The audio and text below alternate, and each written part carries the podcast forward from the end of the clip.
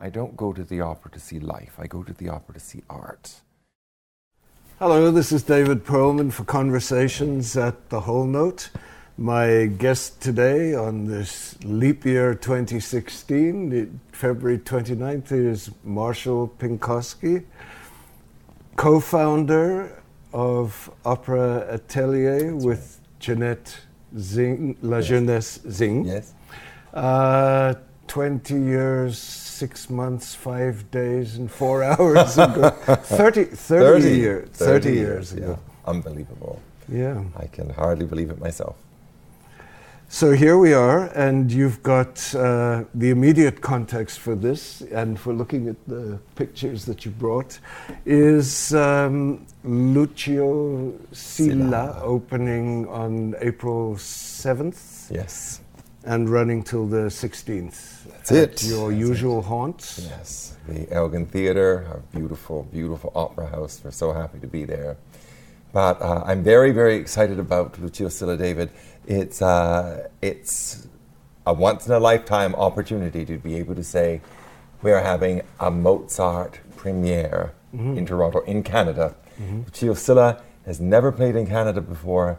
I say without any reservation, it is a great masterpiece. Mm-hmm. This is not a juvenile work. This is written by the 17 year old Mozart, a fully formed esthetic mm-hmm. In fact, the amazing thing is when you're hearing it, you're going to hear large excerpts of Figaro. You're going to hear Don Giovanni. You're going to hear Magic Flute. All of those things were already in his head. Mm-hmm. It's his second opera seria. He actually conducted it when it opened, and it's a stupendous piece, a fiendishly difficult piece to mm-hmm. cast, but very, very, very exciting. In fact, it would never have occurred to me if it weren't for the fact that Marc Minkowski, that great French conductor, got mm-hmm. in touch with Jeanette and me, asking if we would be interested in staging it for Mozartwoche in Salzburg. Oh, yeah. That was very exciting for us. We knew the Mozarteum, we knew that we would be in the house for Mozart and uh, the beautiful theater that is built there. So we agreed. We had a fantastic rehearsal period, a fantastic budget for the show. Mm-hmm. But then it was such a marvelous success, it was invited to be part of the Salzburg Festival the next summer. Okay. And so it sort of took off from there. So then we had two runs at it with the same cast and mm-hmm. a fantastic amount of rehearsal time. Opening night, it was such a thrilling success. The director of La Scala came up and said, We want to bring this to La Scala next year. So then we did it at La Scala just one year ago. Mm-hmm. Right now, it was just a year ago that we were in Milan. So this is actually our fourth run at it, if you can imagine. I'm so happy to be bringing it to Toronto. Mm-hmm. So La, La, Scala, but the first time it was in Milan, La Scala, Scala didn't, didn't, exist. exist. No. It was what two or three years before yeah. La Scala. Yeah, opened? I think La Scala feels that it happened at La Scala uh, simply out of a sense of national pride. Yeah. Yes, that the director the said it happened at La Scala. It, it, it premiered there, and right. so we have to have it back. Right. So, but it's. I was amazed, though I must say, in Milan, the the enormous, enormous pride that everyone takes in that opera house. It was uh, everywhere you go. I mean, people are just in awe if that's where you're working. Running across the street to have lunch. If you said, We're in a real rush, we only have an hour, we're rehearsing next door, instantly everyone was running. It was so, so charming to see how everyone loved that venue. Even people who haven't been there. Uh-huh. It's always the case, isn't it? You know, people who live there, they don't go as often as, as people from outside of the city. But even then, they were proud that La Scala was there and it was part of their heritage. When they did it in Santa Fe, I noticed uh, Susan Graham played, uh, is it Cecilio? Yes.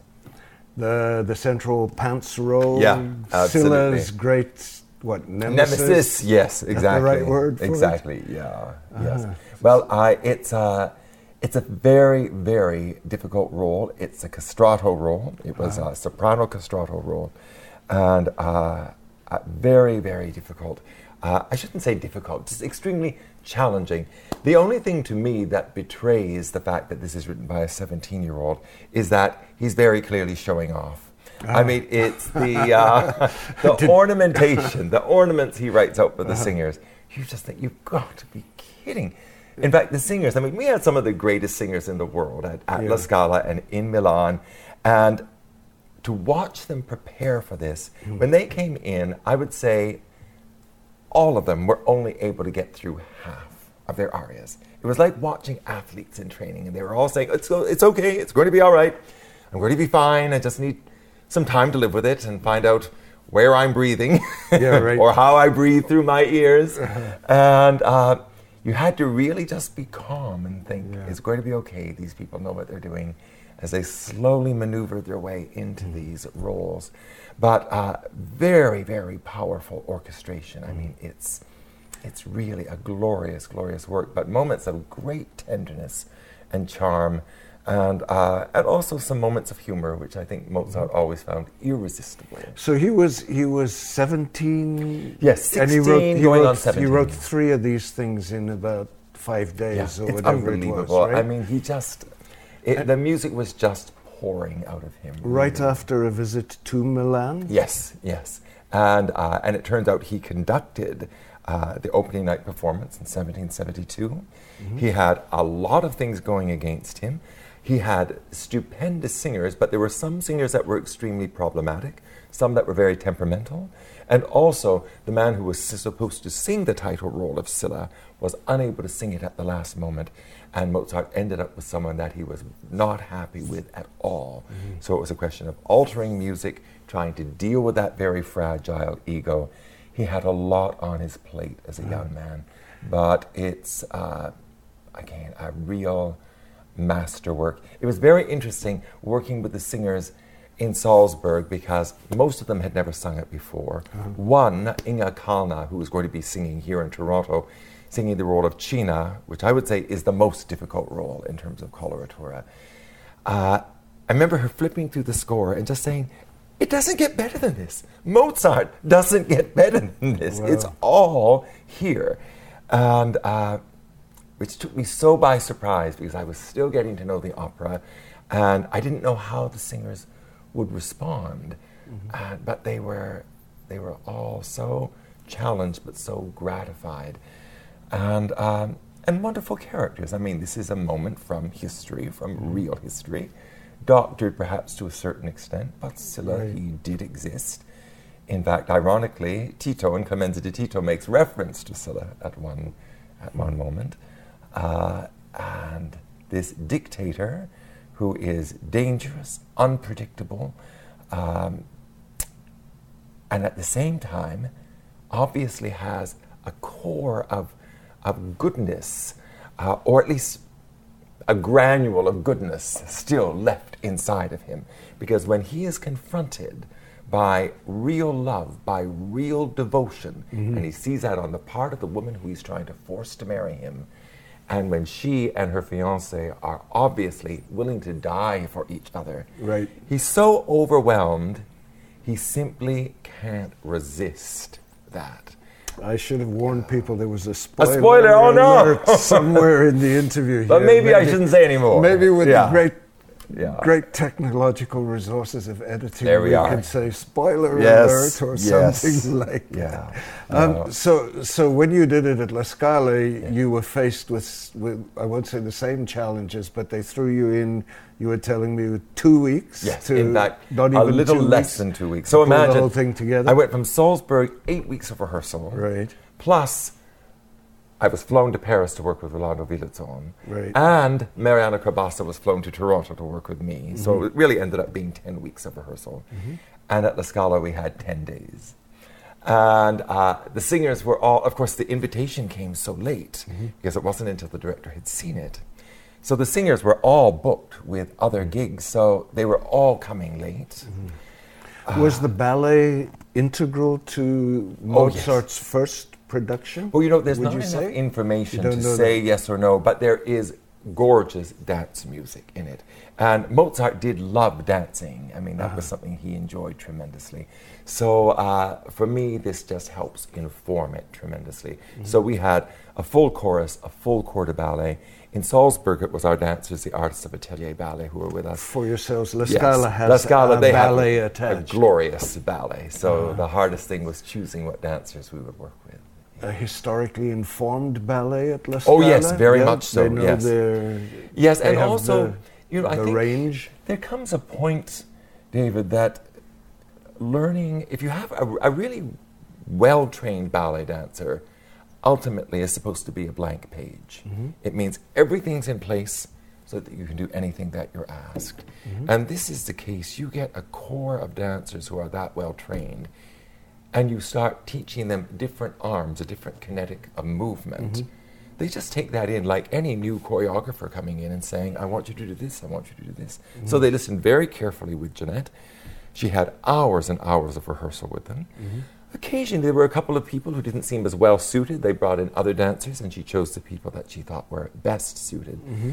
But uh, they danced beautifully. It was really very, very interesting. In fact, I would say dancers tend to be more flexible artistically than most singers. So a bit more capable of inflection Yes. in what they do.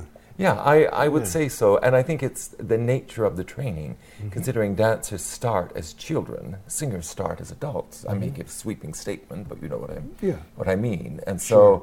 dancers have all those years to feel that they're, they're simply a receptacle. You're supposed to fill them with ideas, and then they give that back to you. Mm-hmm. Yeah. And then as they become artists, there's something personal in it.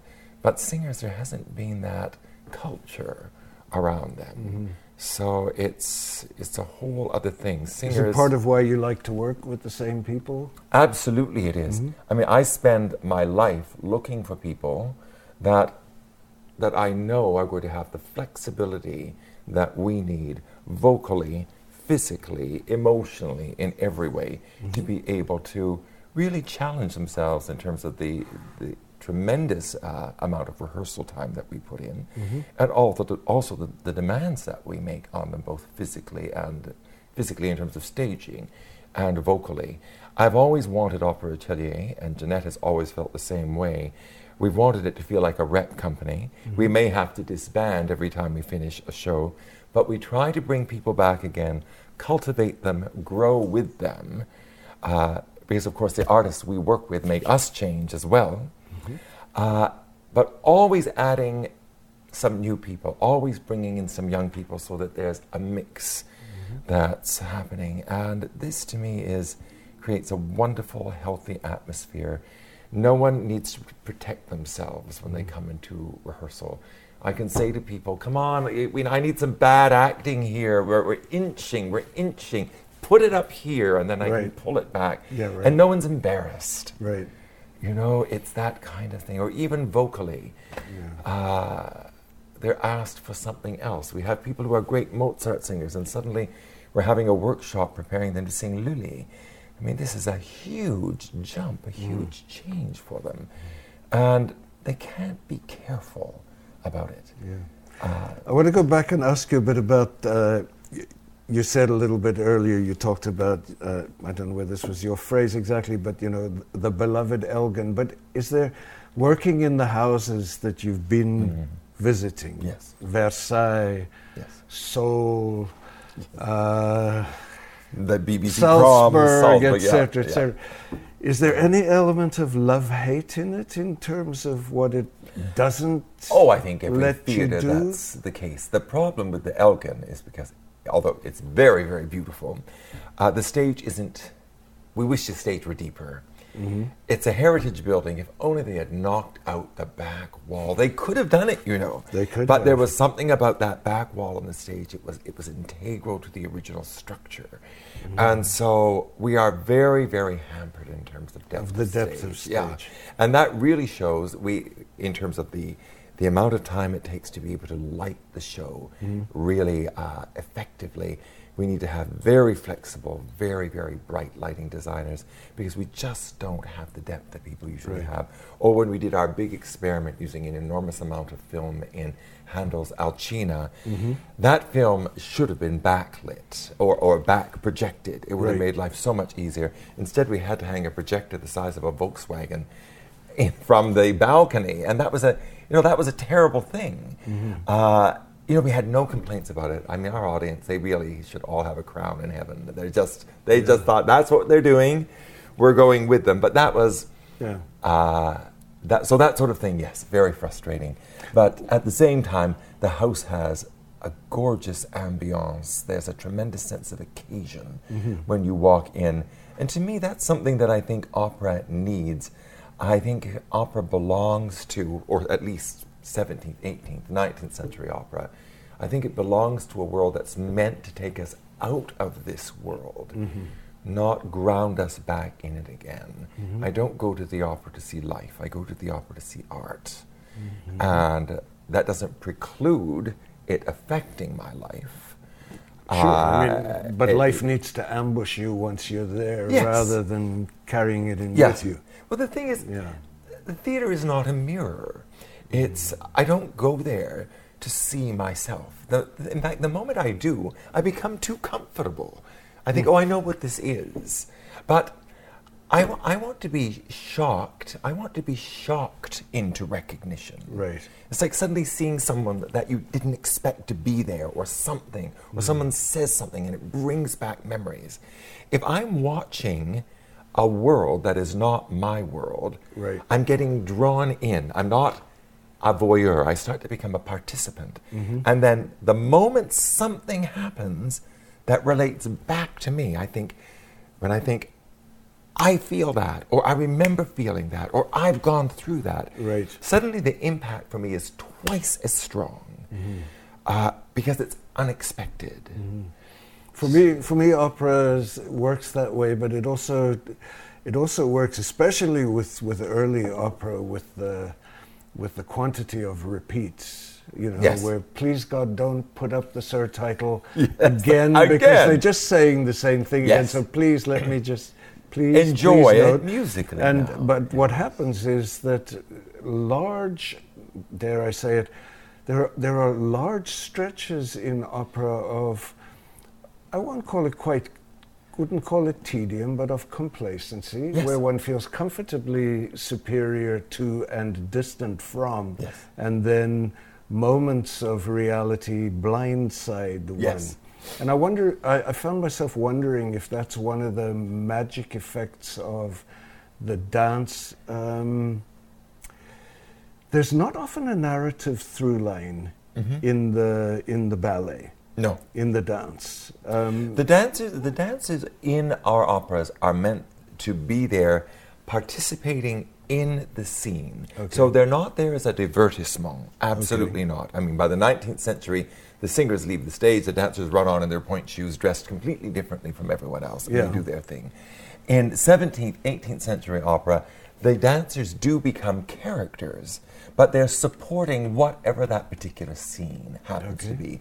Don Giovanni, so we have a ballroom scene, so the dancers are there The dancers are dancing there. Uh-huh. in a ballroom scene. It heightens the reality of that scene. and at the time it's written, are they slipping notes from somebody in the balcony to the dancer that they're Well, you know, or not? I, I suppose uh, the equivalent still does happen at times, uh, but these, to me, the, the really thrilling thing about the dancing, in addition to the fact that it helps tell the story, uh, it also acts as a sort of visual palate cleanser, if you like.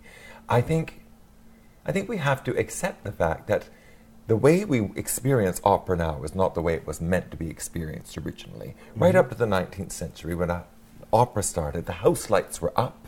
Mm-hmm. People were able to see each other clearly. They moved around the theater. They had conversations with each other. In La Scala, even now, they've left the tables that you can fold down that you would have had your dinner on. They don't do it now, but Yeah. you could order dinner to your box. The really beautiful boxes have little living rooms, little salons off the back, sometimes with a bed, sometimes with, with you know, beautiful pieces of furniture. it, it's, So it was the opera was a social event. Mm-hmm. Now that we've screwed the chairs into the floor, which I don't mind, mm-hmm. we turn the lights down, mm-hmm. we take away all the senses, we force people to face the stage, and then we want them to concentrate. And plus, we're not aristocrats. We've all been working all day. We're tired. Right. Maybe we've had a drink. And then we sit down in the dark for four hours and we're supposed to stare at the stage as people sing phonetically in a language that we don't understand. I'm sorry, that's too much for me. I need more distraction than that. I want to be able to listen to the music and enjoy the music. If I start becoming bored with the music, and I defy anyone to say they can sit through four hours of opera and not find moments of tedium, mm-hmm. then I want to be able to watch some beautiful people dancing. And if mm. I'm not into dancing, I want to be able to look at decor and scenery that helps tell the story. It mm-hmm. thrills me. And to me, the absolute ideal, which is one of the reasons I love the Elgin, we have a hydraulic pit. We have the orchestra high enough that you can watch the orchestra play as Right. well. We have no one folding up their music and leaving because they've finished playing for that night and having people applauding to an empty pit. I'm not going to name any names, but I'm telling you, that just shocks me every time I see that. Yeah. I'm in the balcony of an opera house or ballet mm-hmm. house anywhere in the world. Tafelmusik, we are so fortunate to have that orchestra. This is not an orchestra, an opera orchestra. It's not a pit band. This is a great, great period ensemble who mm-hmm. love playing opera. They are all paying such attention. They're working so hard. It's adorable. At times, they're craning their necks trying to see the stage. Yeah. But I've always loved watching them play from the first time I ever saw them more than 30 years ago. The physicality of how they bow, the very nature of their mm-hmm. bowing, the beauty of their instruments. So that's another option. You can just watch Jeanne Lamon play the violin. Mm-hmm. You can watch Charlotte playing the harpsichord. You can look at a six uh, at, at Theorbo with a six foot neck and wonder what the hell it is. Mm-hmm. It's it all plays into it, and to me, that's the wonderful thing about this opera, this style of opera. We're saying it's not really happening, people. We're not even making believe it's really happening. Mm-hmm. It doesn't mean that it's not going to be a profound experience for you, but we want you to be able to enjoy every possible element. There's no invisible wall. Mm-hmm. There is no wall. The, the, the singers know that you're there. They're looking at you. They're talking to you. Right. They're going to respond to you. And it just, to me, it's about demystifying mm-hmm. the whole thing. And making something accessible doesn't mean you have to dumb it down. Making something accessible, accessible to me, simply means that you clarify. The moment you know what's happening, it's accessible. Right. But why anyone would want to make an opera more difficult to understand is inconceivable to me. I mean, I've had so many singers come into Figaro rehearsals in the past who have sung it many times and said, Can anyone tell me what really happens in the last act? I mean, I've seen productions where Susanna comes out wearing a dress, and then the Countess comes out wearing the exact same dress, as though she has two of the same dresses in her closet. I mean, it's insane. It's, uh, but the problem is, Figaro is very, very complicated. In the 18th century, people loved those complicated stories. They tie it into a knot and then they slowly pick it apart. Right. You can't pick it apart in two weeks of rehearsal. It's not possible. Right. So better that you just have a concept, hang the whole thing on that, and have people line up and belt out their music as beautifully as possible. But if mm. you want to tell the story, unfortunately, I think you need four weeks, you need five weeks. People have got to figure out who am I talking to, who can hear me, mm-hmm. who can't hear me, what do I mean. This was the beauty with the eight weeks of Lucio Silla. Every person who was in that cast in Salzburg spoke Italian fluently. Mm-hmm. And we would still get to scenes. Olga would suddenly turn to Rolando and said, You sound ironic when you're saying that to me. You don't mm-hmm. really mean that, that. You don't think he's being ironic. He said, Of course he's being ironic. He's not really in love with her. She said, Wait, wait, wait. You are in love with me. You're in love with me. You can't talk to me like that. I can't do this. Right. It was so wonderful. I thought, My God, I feel like I'm truly in the theater. This mm. is recitative, the stuff that people usually say, Let's just get through this and get mm. to the, the good stuff. So how do you dis- how, even with this? I mean, I know you're working with people that you work with a lot, but how do you how do you actually find the way to cut to the chase on this discovery when you don't have your eight weeks? Well, I don't have eight weeks, but I do have five. And that's a, a significant rehearsal period Yeah. for any North American company. Yeah. We've made a conscious decision to produce only twice a year in Toronto. With the budget that we have as a company, Mm-hmm. we could easily produce three times. If we were going to rent everything, we could probably produce four. If we were going to bring it down to three weeks or two weeks of rehearsal. But that's not the point. We're simply, it's not the point. Yeah. Uh, and I'm not saying it's better, it's different. We're doing something else. Yeah. Uh, it's the same thing with the singers. If people come to us, we don't suddenly give them a larger salary. You know, singers are paid by the show, dancers are paid by the week. But singers, each show, they get X number of thousands of dollars. Our singers are not paid more per show because they rehearse for five weeks. They could rehearse for one week, that's still their fee. Right. So to begin with, I have people who want to rehearse. Right. Mm-hmm. They love rehearsing. They couldn't do it five times a year. They wouldn't be able to afford to live. But I've had singers and agents actually say, Marshall, they can only afford to work with you once a year. But they are going to work with you. So we're using up all our time on this one show, which means, means you will have to come back or cut to the chase on a couple of other little topics. So, uh, but maybe maybe not. I mean, maybe maybe we should just we should just say this is the one because Sure. it's the one a that's on your plate. It's a big it's deal. The, the, the blowout of our 30th anniversary. Yeah. And, and I mean, I feel badly. I haven't even mentioned David Fallis, who has been with us for Right. 28 of the 30 is years. David in the pit for this one? Absolutely, he is. Okay. Absolutely. In fact, we made a very conscious decision to uh, redesign the show, not only because it was so huge, we could have had it designed down, but we Yeah. thought, no, it's our 30th anniversary. We need our creative team. So Gerard- statement. Gerard Ger- Gauci yeah. is is doing the set and costume designs. Right. And although I must say, what we had in Europe was beautiful, Mm-hmm. but uh, in Europe it was interesting. I felt that we had a three-dimensional version of what we do two-dimensionally. Yeah. Because we're all about painted, soft canvas. Yeah. Whereas in Europe, everything was being able to be. Well, you're making a built. virtue of an, of an Elgin necessity. Yes, in- in exactly. that, aren't you? Exactly. To some extent, but it's also for for an audience that that change sense of what constitutes perspective Yeah. is very interesting. Yeah, I think and, so. and, Yeah. and takes you out of your your Yes. usual as well. Now, one of our singers, I should mention, two of the singers from Europe are also coming here. Mm-hmm. That's Krešimir Krešimir Špicer, yeah. Mm-hmm. that wonderful Croatian tenor who I have been And crazy he's been about. with you in Uh, he's he's done five shows with us. Five now. shows with you. And I heard Krešimir for the first time. I saw him on the DVD of William Christie's Return of Ulysses, the Mm-hmm. Monteverdi. I was so overwhelmed by his performance. I'd never seen anything like it. I thought he was the greatest singing actor I had ever seen in my life. In fact, I watched the performance obsessively. I'd call people in from the office and say, Look at this man, look at this man. And, uh, you know, it was, he was so marvelous.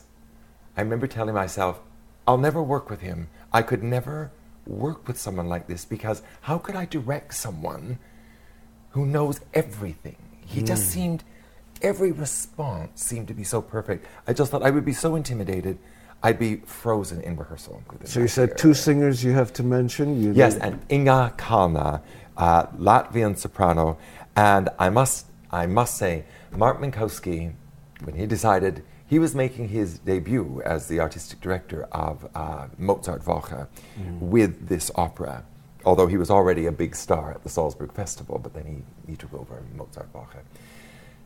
He said if he couldn't have Inga Kalna sing Giunia, he would not produce Lucio Silla which I think is an incredible thing. And at first, you know, I looked at the music, I had a general idea, uh, but I was just surprised. I thought, oh, Marc obviously is very fond of Inga.